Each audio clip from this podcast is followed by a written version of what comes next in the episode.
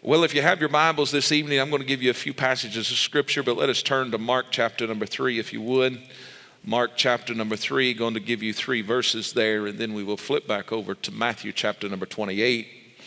The Lord would help us for a few moments tonight. I won't keep you long. I'll just keep you till we're done because I know some of you right now, your mind is already past this setting and you are already thinking about a corn dog at the fair or an elephant ear or a funnel cake and somebody done told me that they was going to go try i haven't i've never heard of this was it a red velvet See, see, I told you somebody already there. Yeah, somebody already been there and tasted and seen that it was good. I guess. I don't know. I guess I'm missing out on something. So, is it? Y'all don't talk about the scripture that way. Y'all over there whispering. Everybody's like, oh, this is good. I, obviously, your pastor's not loved because nobody's brought me one if it's that good. Uh, but no, come on now. So, is it an elephant ear or a funnel cake? What am I supposed to buy tonight when I get there? All right. Oh, it just keeps getting worse. My wife's done had it, didn't even tell me anything about it. Lord Jesus, forgive them for they know not what they do. No. Uh, well, praise the Lord. How do I recover from that? I don't know. But so I'll get you out when we get done, and you can go have you another one, I guess, if you've not. But if you haven't had one, I guess I'm pitching for somebody up there. It's going to make a lot of money tonight. Go get you one, I guess. So, but uh, Mark chapter number three verse number, you might want to edit this part of the video there, okay? By the way, hello everybody on live stream. If you're in Fayette County, I guess go get you a red velvet elephant ear. I don't know. But now we're going to eat of the word of the Lord, and it's going to be better than that red velvet elephant ear if the Lord anoints us. Or funnel cake, I guess. See, I'm all messed up. Funnel cake, all right. No matter what it is. Uh, well, praise the Lord. Laughter is like a medicine, right? And if we can't laugh, there's something wrong with us. It's good to have laughter in the house of the Lord. But uh, Mark chapter number 3, verse number 13 through verse number 15. And then we will turn to. Uh, Matthew 28 and read just a couple of verses. Talking about Jesus, and he simply says these words And he goeth up into a mountain, and he calleth unto him whom he would. Means this, that he handpicked some people, all right? He handpicked those that he would, and they came unto him, and he ordained 12 that they should be with him and that he might send them forth to preach. Tell your neighbor, say, He sent them. And this is why he sent them forth to preach. He sent them to preach the gospel, but notice what he did. He didn't send them empty handed, but it says, and to have power to heal sickness and to cast out devils. Now, Matthew chapter number 28, we find in verse number 18 through verse number 20, Jesus is speaking. This is after the resurrection. He has sent word for his disciples to go before him into Galilee that they would see him there. And upon coming into their presence, they were amazed, they was astonished, and some doubted at what they was seeing, but this is what he said to them. The first thing that he's really speaking to them after his resurrection. All power is given unto me in heaven and in earth. Go ye therefore and teach all nations, baptizing them in the name of the Father and of the Son and of the Holy Ghost teaching them to observe all things whatsoever I have commanded you. And lo, I am with you always, even unto the end of the world. Amen. For a few moments tonight, we're going to look at these passages Scripture as a, from a foundation and build upon it if the Lord would help us on fulfilling our purpose, fulfilling our purpose. Let us pray. Dear Heavenly Father, we thank you for your word. We thank you for the opportunity to be back in your house on this Sunday evening. We thank you for your presence. And Lord, I pray that you would anoint this vessel as I stand in this most holy place and I teach and preach your word tonight to your precious people.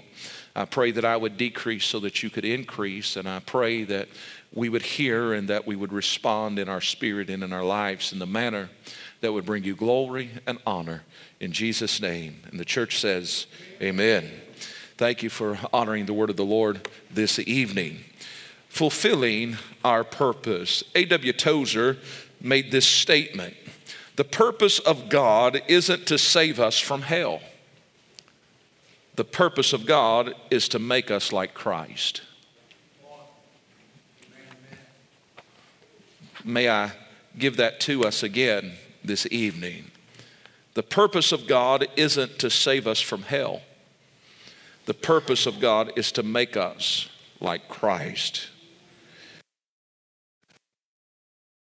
Says the following Evil, by its very nature, opposes the purposes of God, but God, in His sovereignty, can make even this evil serve His purposes. Mr. Begg simply says this there is no one insignificant in the purposes of God. I want to say tonight that every one of you, under the sound of my voice, you have a purpose. I am not talking about being purpose driven, but I am talking about you and I walking in a manner of where we are fulfilling the purpose that God has ordained us to fulfill. Here is something that we should all hear and remember. Stanley Jones made this statement prayer is aligning ourselves with the purposes of God. It is not an uncommon thing for us to hear individuals say the following I just don't know what I'm supposed to do. I think every one of us has been there but these words, as I have studied and as I have spent time alone with the Lord these last many years, I have come to understand, and this I do not intend to sound harsh, but these words should never be uttered from the lips of men and women of faith. Because we have received clear instructions in God's Word concerning what we are to do and what we are to be about. Doesn't mean it's always easy, doesn't mean that we always have all the answers. But it means this there is one thing that should be our focus, and that is fulfilling the commission that God has given us. Matthew 28 is often referred to as the Great Commission, and you've heard me teach and preach on that. I'm not going to do that again tonight. Uh, but it's something that's very near and dear to my heart. But you will find that there's over 65%, nearly 70% of individuals that identify as Christians in the United States of America that is faithfully attending a church that says they have never heard that phrase, the Great Commission. Please hear me. Very few know what Matthew 28 is really, truly about our subject today is something that we can not ignore, but it's something that you and I must understand today is of great importance. Because in this great commission, there is two things that is given to us. There is a direction to go, but not just go. It is to go, but then to make. How many knows it's important if you're going to make something to know what you got to make? Disciples is something that has to be made. We know this that when you look at Matthew 28, it tells us that all power is given unto him in heaven and earth. It tells us that we are to go and we are to teach all nations. Now, this is quite the task, one might say. However, we see the one who has asked this of us is also the one that has equipped us.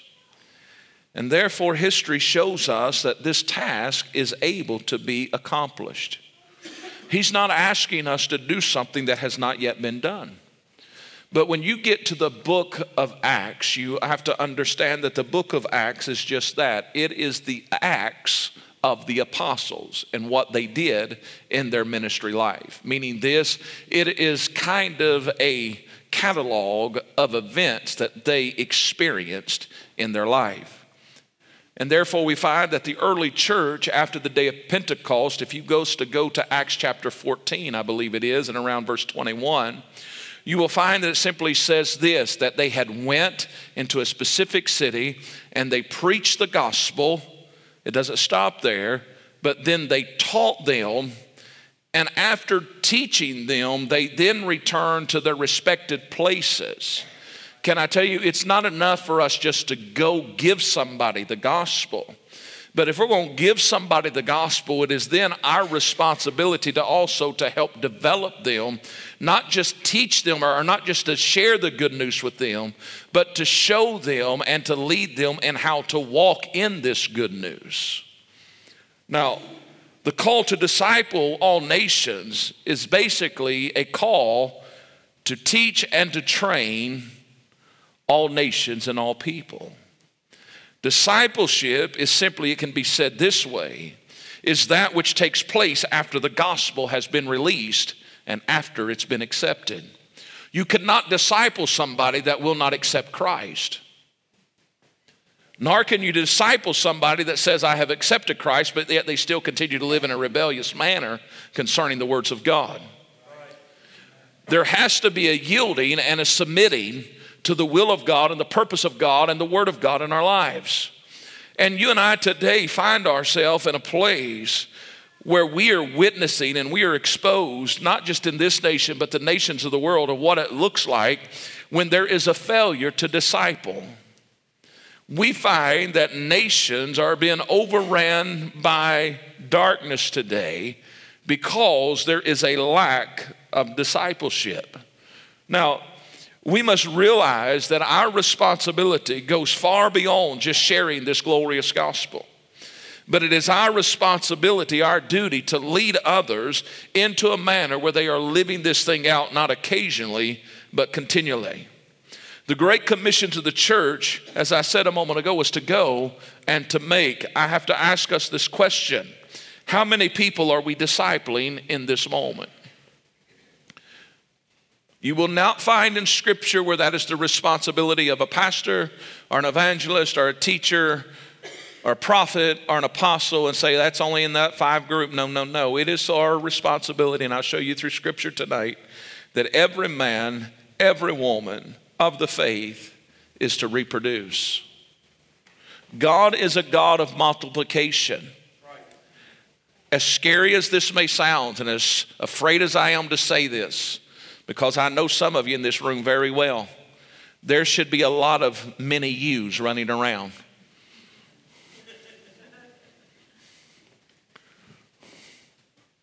I, I, I know that that really scares some of you, but can I tell you, there should be spiritual sons and daughters following every believer that has been a believer for any length of time at all. But here is the challenge. There has been multiple studies done, and you will find in some of the largest denominations and organizations that even focus largely on evangelism and things of that nature. Statistics show us that nearly 99% of their people in their denominations will never lead anybody to the Lord.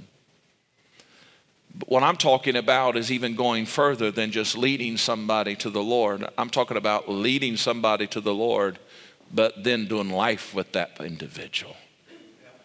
You know why there was a Timothy? Is because there was a Paul. You know why there was an Elisha? Is because there was an Elijah.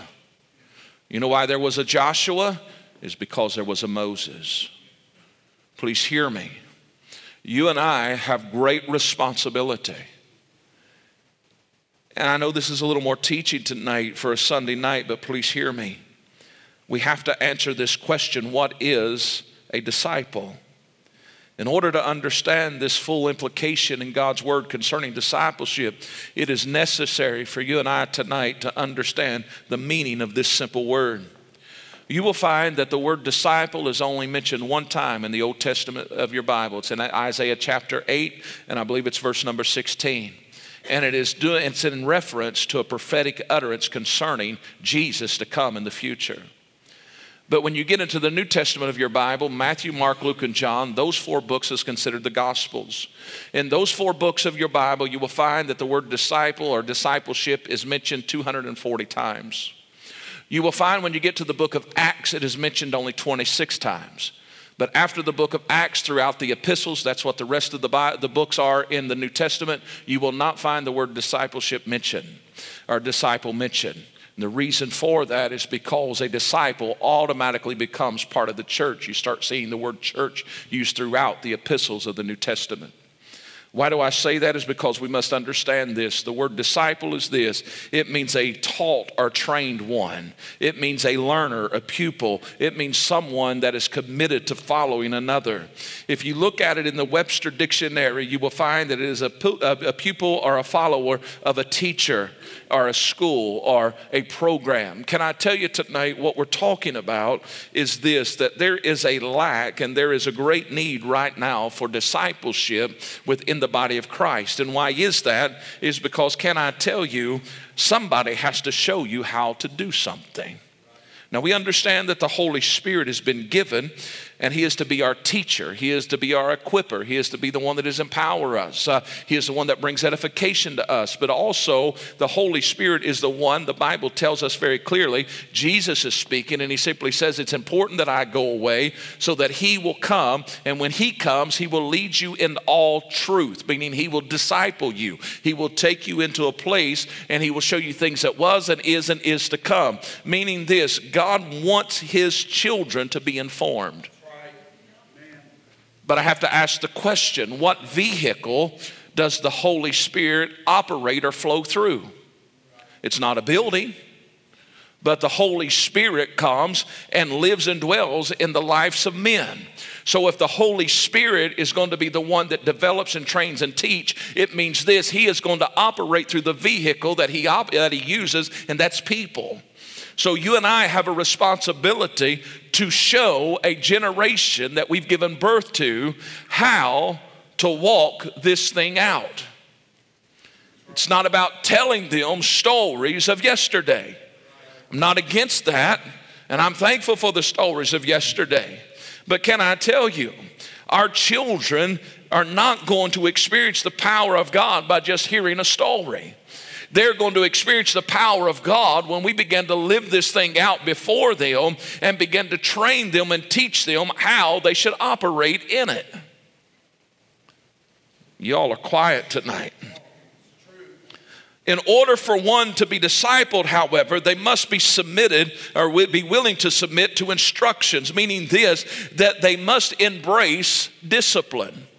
One of the reasons that there is a lack of discipleship is number one, there's a spirit of rebellion against it. And number two is because of the simple fact men and women have failed to understand the importance of it. Listen, we got to share the good news. Yes, we do.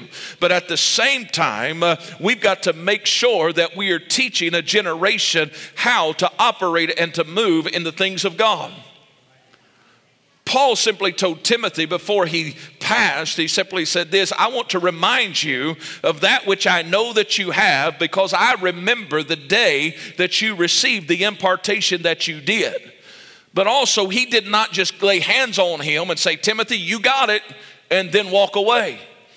But he then brought Timothy alongside him and he walked with him, he mentored him, he groomed him, he taught him, saying, This, Timothy, this is how you're supposed to do it. Timothy, this is how you have to be sensitive. Uh, this is how you have to get to a place where you're being directed by the Holy Spirit of God. What am I saying today? Uh, is there is a generation uh, that is not only not fulfilling their purpose, they don't even know what their purpose is. But I want to tell you and I tonight, our purpose is very simple it is to go and it is to teach and to impart into others. And tonight, I've got to ask you uh, is there a desire, is there a burning passion uh, for others to know who Jesus is in your life? You see, you and I today need to understand uh, that if we are going to disciple somebody, it means this there has to be training involved, uh, there has to be submission involved to authority, there has to be orderly conduct, uh, and there has to be a testimony uh, that what you're saying is evident in your life.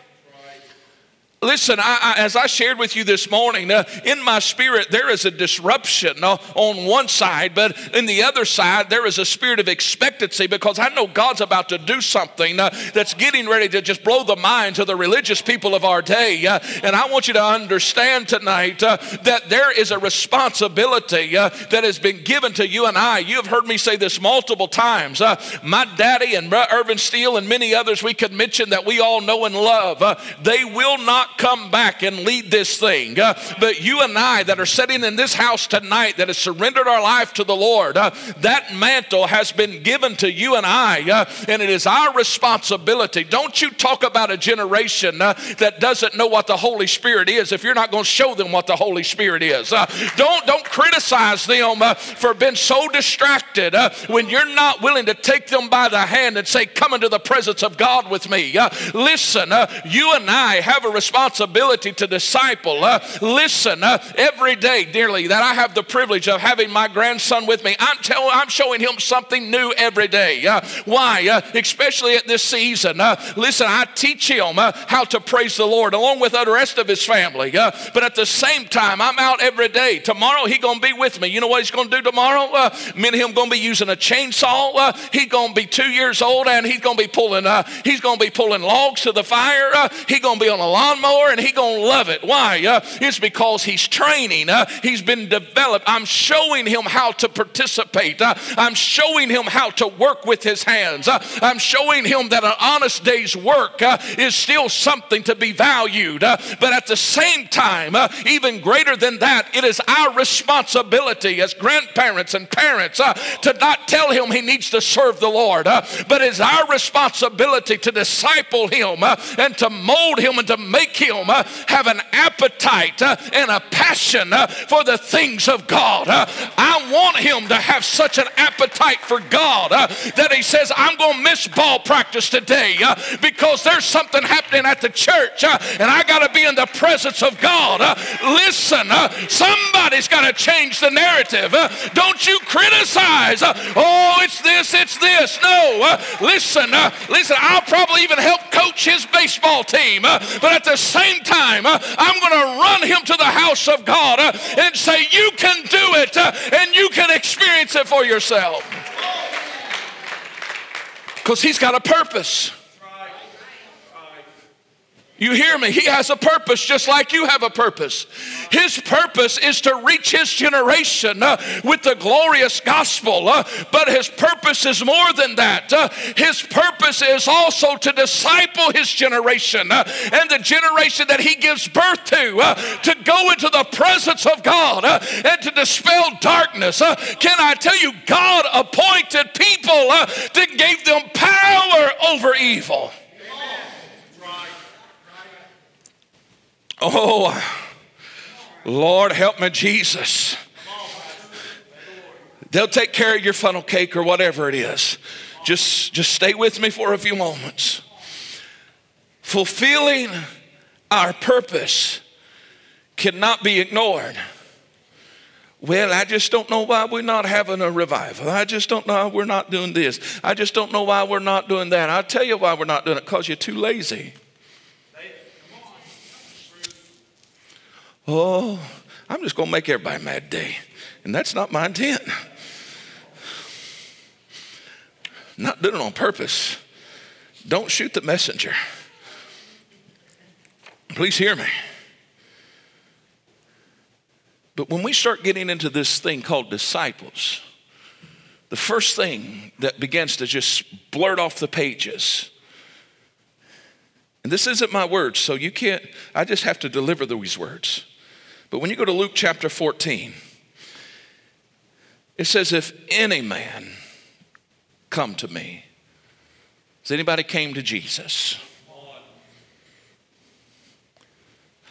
And hate not his father and mother and wife and children and brethren and sisters, and yea, in his own life also, he cannot be my disciple.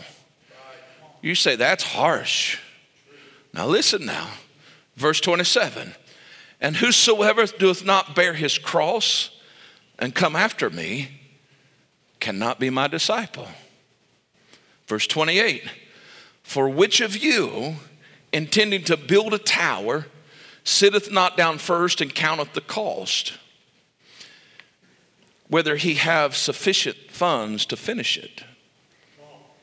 Lest happily after he hath laid the foundation is not able to finish it all that behold it began to mock him saying this man began to build and was not able to finish or he says or what king before he goes and makes war against another king doesn't sit down first and said you know what i've got 10000 but i think he may have 20000 can i beat him with 10 or can i not if I don't think I can win, I'm not going to go lose any lives. But if I think I can win, I'm going to go for it. Don't matter how many he has.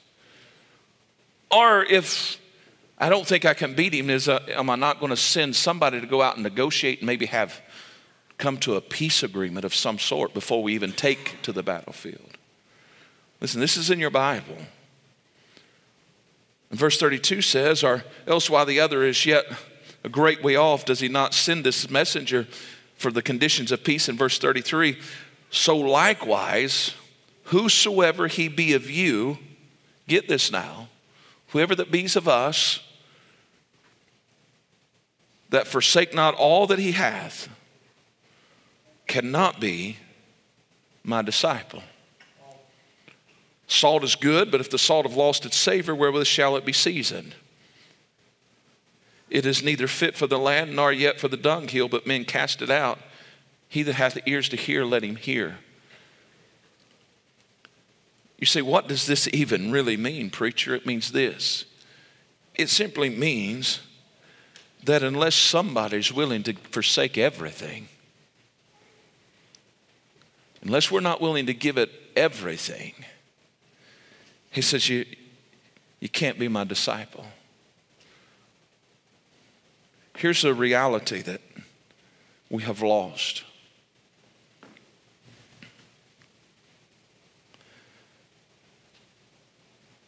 The Lord is not interested in dating you.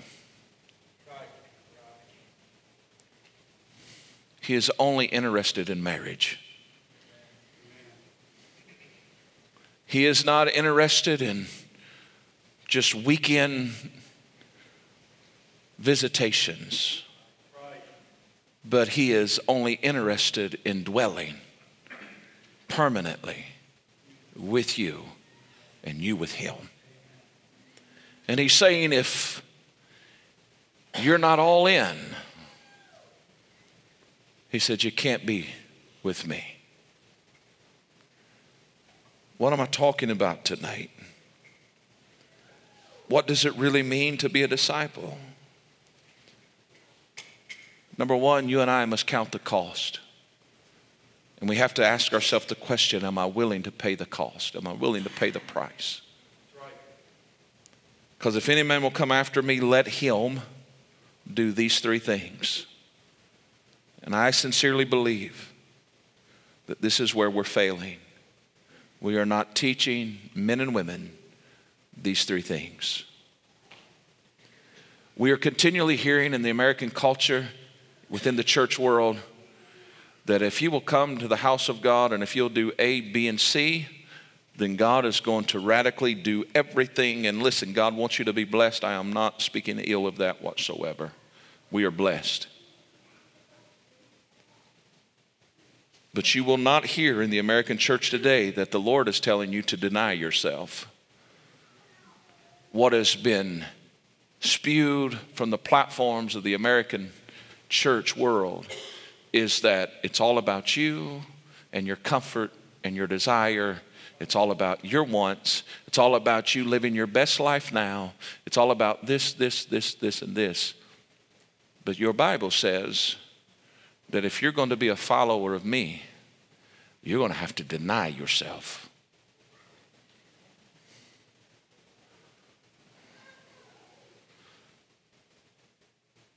Denial of self is not the last thing, but it is the first step it is an indispensable condition of discipleship. In order for us to ever disciple somebody else to follow Jesus, you and I first have to live a life where they see and they witness that you and I have denied self. Meaning this, that they witness when they see you and I, they see a life that is sold out and committed to the purposes of God. I was just having a conversation with a couple of young men.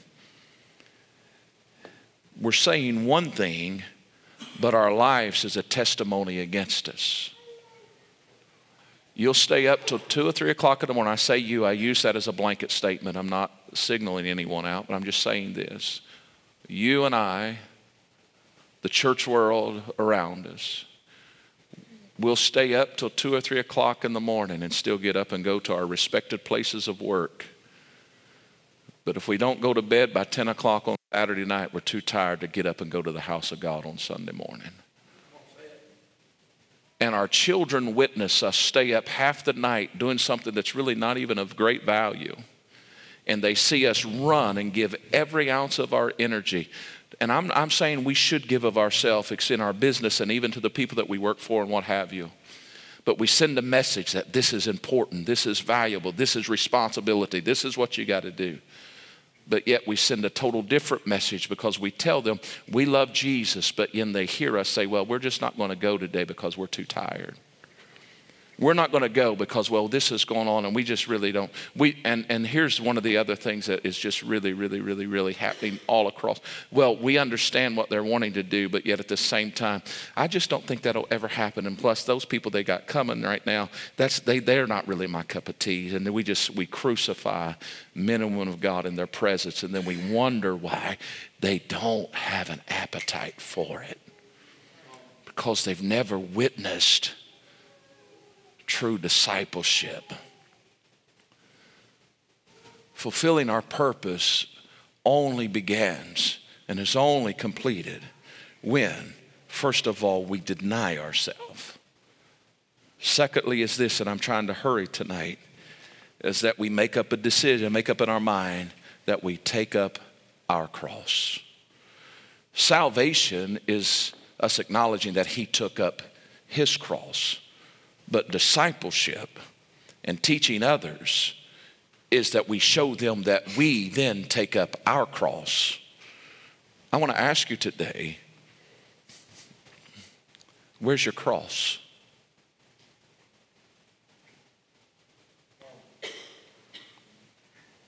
What do you mean by that? Where's your gift? Where's your talent? Where's the burden that God put on your heart? It, are you carrying that thing? And are you taking it to everywhere you go? Or, are you, or have you just said, I'm going to lay my cross down because I've got this five year plan and I'm going to do this, this, and this, and then I'll be positioned to, then I'll be able to operate, and then I'll be able. But the Lord says, if you don't, if you don't deny yourself and pick up your cross, you're not worthy of me.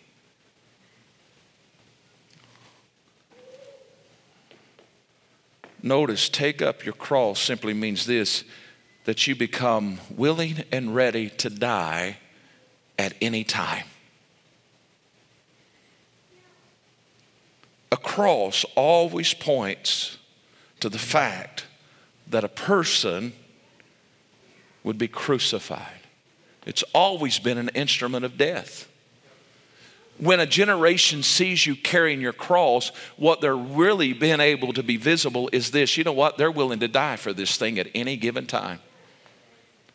I want to ask you tonight this salvation that you and I have, this way of life that we have, this experience that we have with God. I know this may seem a little heavy tonight, but the question is are you willing to die for it? You know why we have it today is because men and women have died for it. Over and over and over and over and over. And it's still alive today because somebody was willing to die for it to stay alive. Think about it. But if you and I, you say, oh, it's really not that important. Can I tell you that what's happening right now? In the last couple of weeks, it's just become to light. Do you know that right now in China, the Communist Party has men rewriting the Bible and they're taking key words out of it and they're writing it from a dictator standpoint and they are going to try their best to remove every original bible from their land and they are going to begin to allow this chinese bible to be circulated among their people. And can i tell you that bible is not the authentic word of god. It is a corrupted word and it is simply propaganding men and women to believe something that is not true can I tell you, somebody's got to fulfill their purpose? There is men and women, please hear me, even after all of these years, it is going to require men and women to still, and I know this may get some of you out, of it, but listen, you do what you got to do when you're in certain things. You have to go in and be willing to stuff your suitcase full of the authentic Word of God and get on a plane and know this that God is able to make those immigration workers and those security forces be blinded to what you have in your presence, and you can take them in and take the authentic word to the people of God. You say, You have lost your mind. But in the incident that he didn't completely blind them, I still have my cross, and I must be willing to die in that moment. You say, You are too radical for me tonight, preacher. Can I tell you, I am trying to be as biblical as I can. Because here's the deal unless we deny ourselves and to pick up our cross, you and I can never truly disciple a generation. And then, thirdly, is this fulfilling our purpose. We have to deny, we have to pick up our cross, and then we have to follow Him. Who are we following tonight? Are we following tradition? Are we following what is convenient for us? Or are we following the true, authentic Word of God? This may surprise some of you tonight, but if Ron was doing what Ron wanted to do, Ron wouldn't be doing what Ron's doing. And it's not that I don't enjoy what I do, but this is not the plot that I had for my life. This is not what I envisioned. This is not the path that I was taking. But you have to come back to Ephesians 5, and it simply says this Be ye therefore followers of God as dear children, and walk in love, as Christ also hath loved us, and hath given himself for us an offering and a sacrifice to God for a sweet smelling savor. Then Paul goes a little further and writes this in 1 Corinthians 11 1, Be ye followers of me, even as I also am of Christ. He's simply saying this listen, I'm not leading you, but Christ is leading me, so now I need you to follow me because then we're going to get to where God wants us to be. Can I tell you? There are those of you that have children that are not just little, but now they're in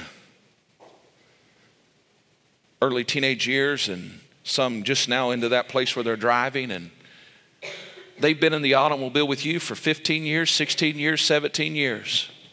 They've sat in the back seat of that thing with you. You've taken them to Cincinnati, Indianapolis, Kentucky, and every place else and they say, Man, that's, well, I know where that's at. I know where that's at. But then you give them their driver's license, give them the car, and then tell them, I need you to go to Richmond and pick something up for me. They say this, I don't know how to get there. You've been there 500 times. I don't know how to get there. Here's what they say I've never drove there before. Huh. And how many knows this?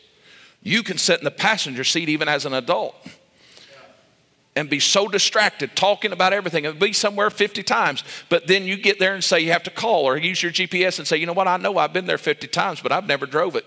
I never paid attention. I don't know what road I'm supposed to turn on. It's one thing to set in the presence, it's another thing to teach somebody how to operate in the presence. It's one thing to sit in the car and go to somewhere, it's another thing to drive that car somewhere. Here's the thing I had a friend, he's in heaven now. He simply made this statement. He said, Ron, he said, if somebody's around you that can do something 80% as good of what you're doing it right now, he said, let them do it because there was a time you couldn't do it 80% well either. But what we have done in the church world, please hear me, and I know this is a little more teaching and different tonight, is we have this mindset, and this is one of my pet peeves, and I see it in every nation that I've ever been in is that there is those in adulthood and in leadership and that it should be discipling that simply says well that is the church of tomorrow. But can i tell you there will be no church tomorrow unless you allow them to be the church today you could not expect them to know what to do unless you disciple them when they're in your presence. And the only way they're going to know what to do, the only way they're going to know how to operate in the anointing, the only way they know how to operate in the Spirit is if somebody teaches them how to do it right now. So you have to deny yourself, you have to pick up your cross, and then you have to follow God. But at the same time, you're following Him. You tell those babies all around you, and those young adults all around you, and even those in the middle age that comes to God late in life, you still have to bring them around you and say, you know what, come and follow me. I'm going to show you what this thing's about. And that's not been prideful, but it's understanding that I have been given a responsibility. I have a purpose. I have a purpose to walk in a manner that is pleasing to God, yes, but I also have a purpose to tell the world the good news. Uh, but that is not where my purpose stops. My purpose is also is to create others to walk and live in this thing. So here's my question to you tonight. How many disciples do you have? Here's what I want to say don't get hung up on this simple fact because I'm going to tell you something. If you start making disciples, you will have a Judas. You will be betrayed. You will be lied on. You will be hurt. And this is what happens well, bless God, I did it and they did that to me. I'm done. I'm not letting nobody else get close to me. Can I tell you, you are out of the will of God and you are living in a rebellious spirit and God will never bless you. Don't you laugh at me. I'm preaching better than you're shouting. You're laughing because I'm hitting close to home to some of you because you didn't know that I was listening to your conversations in the spirit realm. I'm going to tell you something. I've been around the block a little bit. I've seen things. And guess what? I've had my Judases. But I refuse to not disciple a generation because I understand what my purpose is. My purpose, my purpose is for somebody to come along behind me and they be more anointed, more talented, more gifted, more in tune with the Spirit. Listen, no matter what story I get to build to, whether it be the fifth story or the 15th story, whatever, I do not want to set to a place where things have become a rubble and have this generation have to begin at ground zero again.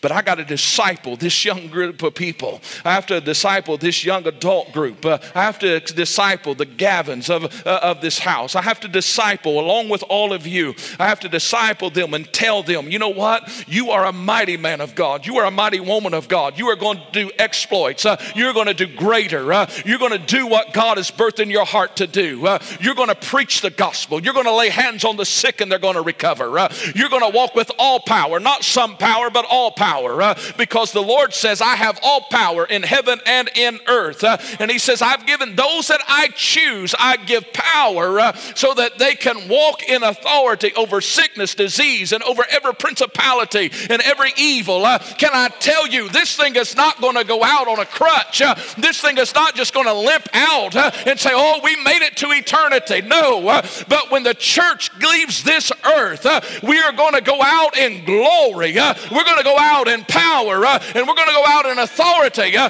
because uh, there is some that is still discipling others. Uh, but this house needs to be a house uh, that begins to give birth uh, to spiritual sons and daughters, uh, not that just comes and sits, uh, but begins to operate under the authority and the power of God. you know what I want to see? I don't want a big name preacher. What I want is a 10 year old boy to lay hands on somebody and see cancer dried up. Uh, I want to see somebody uh, walk in, uh, in on crutches, lame on their feet, and a five year old say, I believe my God can do anything, and lay hands, and they begin to shout at the presence of God. what am I talking about? I'm talking about discipling a generation to be mighty men and women of God.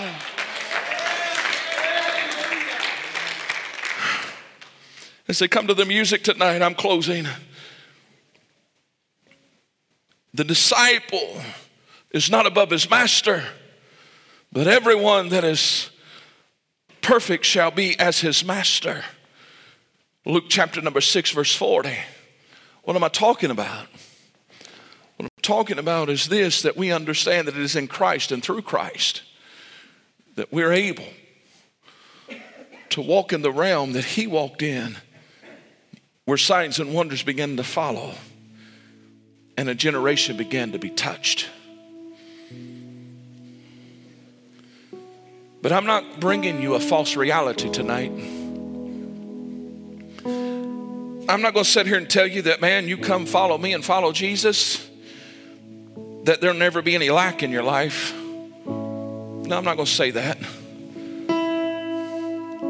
Because there's lean seasons, but then there's seasons of prosperity. That's why in the seasons of prosperity, you got to use wisdom and knowledge. So in the lean season, you still have more than enough than what you need. That's another thing that's not been taught. But Jesus was passing one day. I want to leave you with this. In Luke chapter 9, 57 through 62, it says it come to pass, and as they was taking a walk, they was on their way.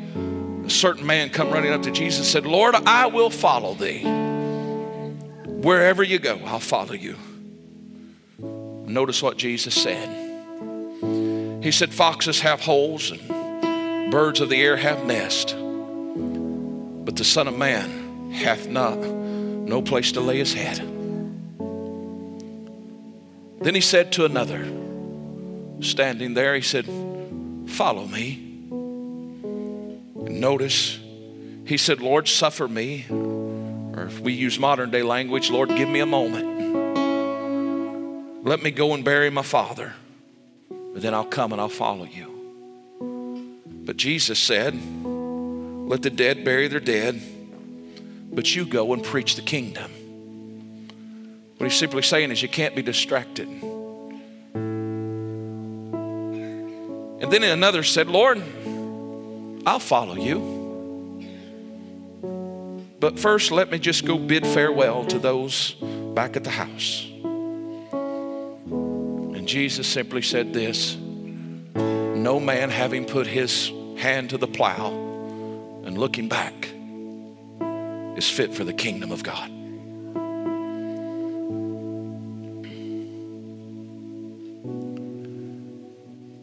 Can I tell you, it doesn't, doesn't serve well when people begin to look over their shoulder. There's nothing to go back to. But everything that we're about is in front of us. Many people have repented, but they are not disciples. And because they're not disciples,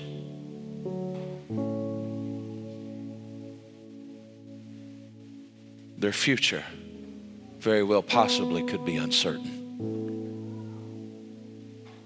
Salvation is the accepting the work of his cross and oh, how we're so grateful for it. But in order for us to walk in a manner that's pleasing to the Lord, you and I must take up our cross. His cross, please hear me, is the substitute for our sins. But our cross is our identification simply saying that we're willing to die with him and we're willing to die for him.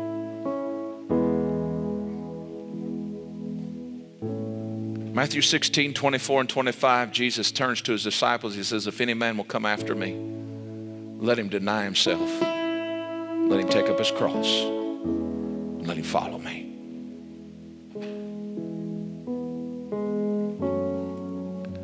What's this really mean?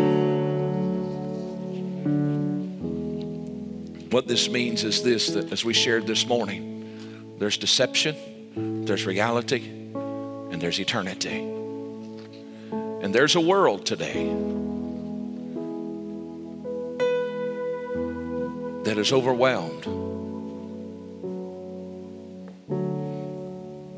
And there is a church that's sitting silent. If you was to read one of the letters to the seven churches of Asia Minor, you would hear these words. He said, I, I know all that you've done, but yet I still have somewhat of something against you because you've left your first love. What he was simply saying is this you've, you've committed to me, you even began to follow me but you began to look over your shoulder at other things, you become distracted.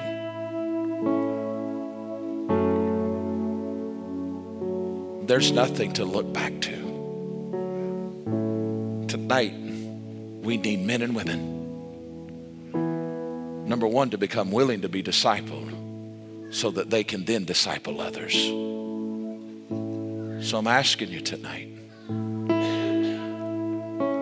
can you can I, with all honesty, simply say this? I have, and I currently am, denying myself and picking up my cross and following Jesus with no condition.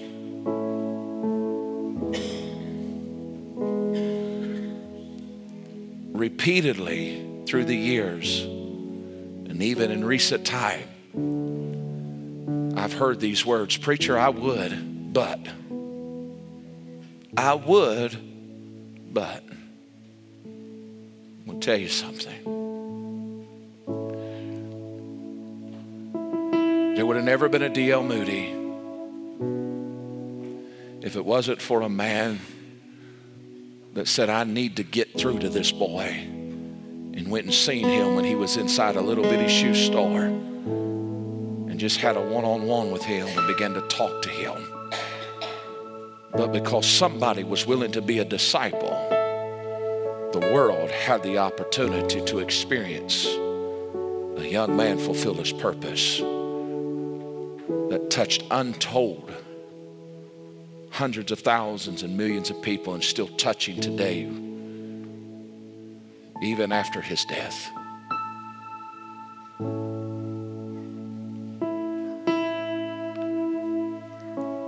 There would have never been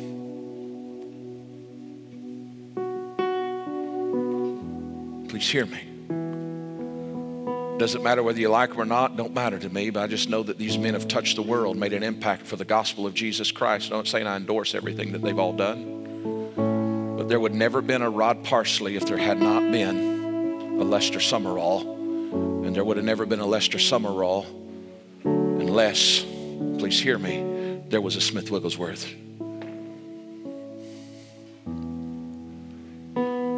There would have never been a Billy Graham if there hadn't been about a dozen of men that said, We need a move of God, that came to the Billy Graham farm for a prayer meeting and began to cry out and say, God, raise up somebody. We're intelligent enough in this room to know that we need a change in our nation. We're intelligent enough in this room to know that we need changes in our families. And we're intelligent enough to know that we need a change in our churches. This doesn't just happen. It happens when a man or a woman says, I'll deny myself. I'll pick up my cross and I'll follow you, Jesus. Listen, I've been getting ready to get on airplanes before. And I know people meant well. But I've had people come up to tell me the night before, you better not go. Something bad going to happen to you.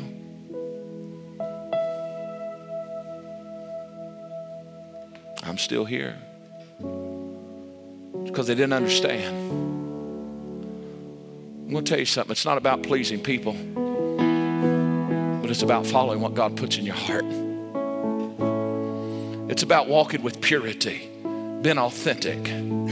People say you're crazy. That's all right. Willing, as long as I'm able, as long as He's still talking, I'll continue. People said, Aren't you worried? No, not worried. When they told us we can get you into Turkey, but we don't know if we can get you out, it's all right. I don't feel like God's done with us yet. Are you sure, preacher? Are you sure? It's not because I'm fearless. No, no, no. I'm human. I've had some unnerving experiences in my life. Even within the United States, I've had some unnerving experiences in my life. But can I tell you, I made a decision I'm going to deny myself. I'm going to follow him. And I'm going to walk with my cross as long as I have breath. I'm not asking you to do something that I'm not trying to do. I don't do it perfectly, but I'm not asking you to do something that I'm not doing. That would be very hypocritical. But tonight I'm asking you will you? Nobody can do it for you. But will you make the decision to deny yourself, to pick up your cross, and to follow Him? As I shared this morning, it's an exciting way to live. You will be misunderstood. You may have to operate in faith at a whole different level than you ever have. But you'll find out that He never fails you and He never leaves you. As we stand all over the house this evening,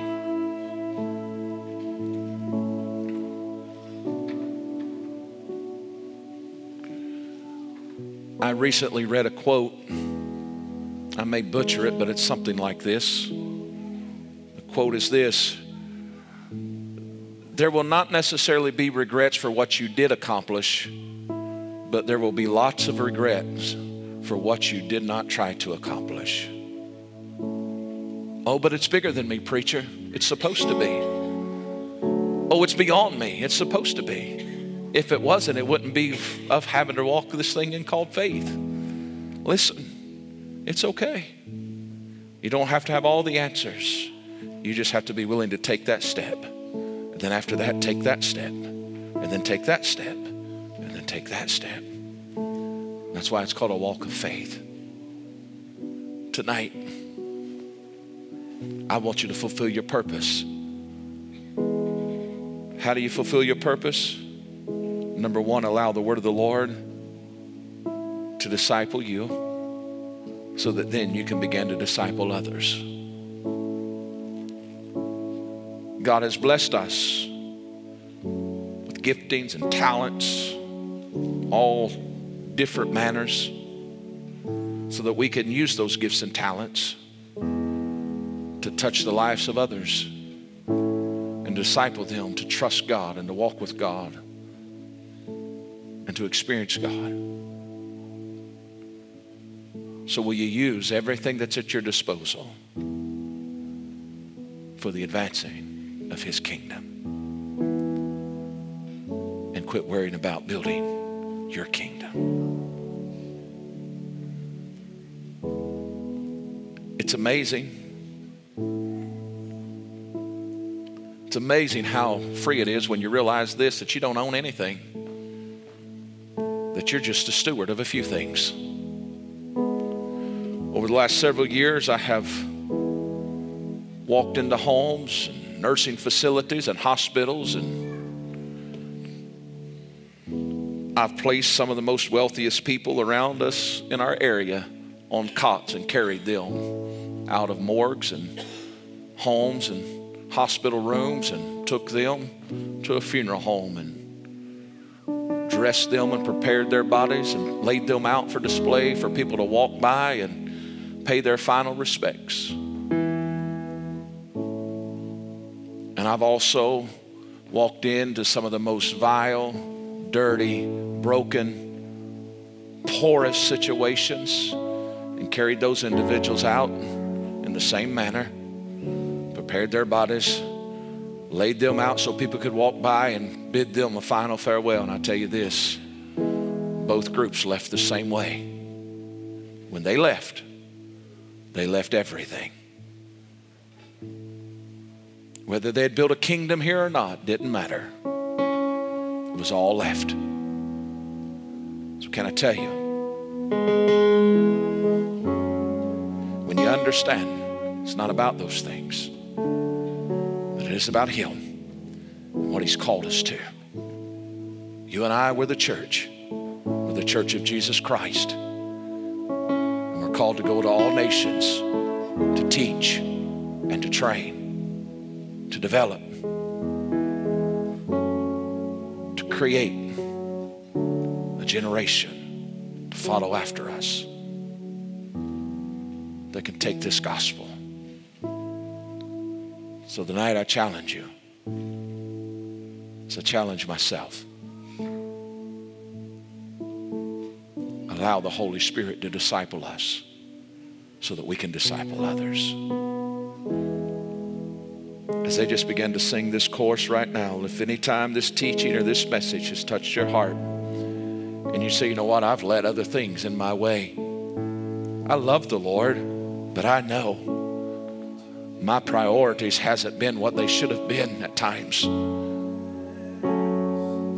Our reversal and our changing always begins at a place of repentance. And we say, Father, forgive us. And sometimes it's just good for us just to stand or kneel in His presence and say, You say, is it really important? I received a message through Messenger yesterday very sincere question. Not someone in this church, but someone in this community that I know sent me a message and said, Pastor Russell, my wife asked me a question today and I don't know how to answer it. Can you answer it for me? She asked me if I have to, if, if I'm going to pray to God, do I have to, do I have to be on my knees for Him to hear my prayer? This wasn't a kid, but this was a 60, 65 year old individual that I know very well. That individual has sat in this church and nearly every other church in this community, has sat under some of the most profound preachers in our area, but yet has no understanding. And I'm not saying that in a derogatory manner because they sincerely ask for an answer did not have the ability to answer his wife's question is do I have to be on my knees in order for God to hear me when I pray? We need to disciple some people. They've seen us run, they've seen us shout.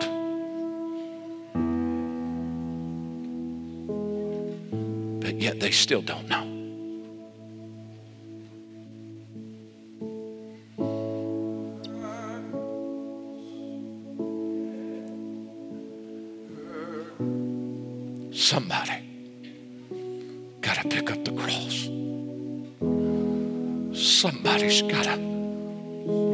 People again.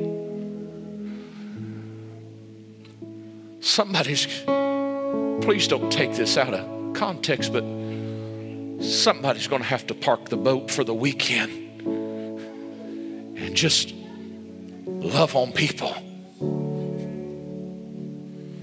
I know it's not common, but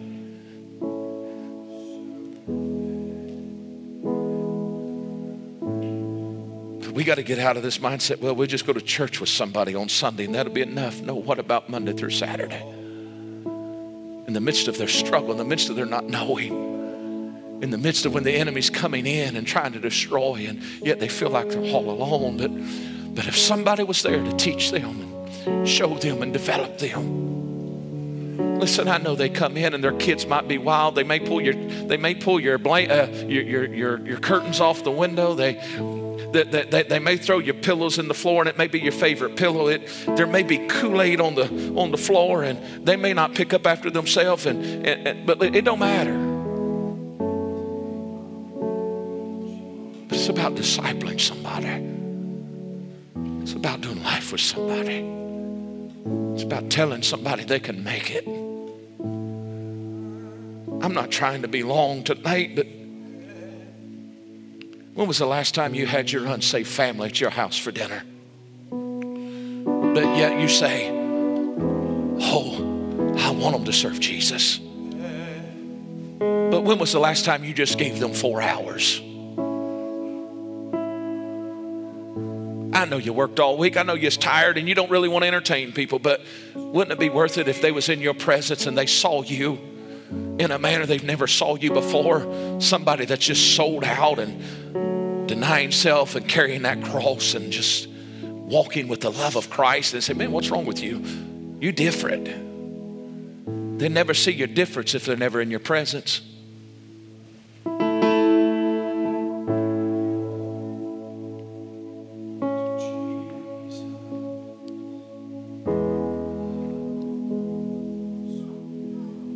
Wonder if anybody in this room is willing to do what he's singing. I'm not talking about salvation today, but I'm talking about going to that next level. I'm talking about going to that next place that God has for us. Saying, God, I'm going to surrender everything. If that's you tonight, right now, before we do anything else, before we go anywhere else, before we go and get you get your red velvet, whatever it is. Can you take three minutes and maybe step out of your seat and maybe kneel or stand in the front of this building and say, God, I'm just going to give myself to you one more time. And God, if you'll disciple me, I'll disciple others.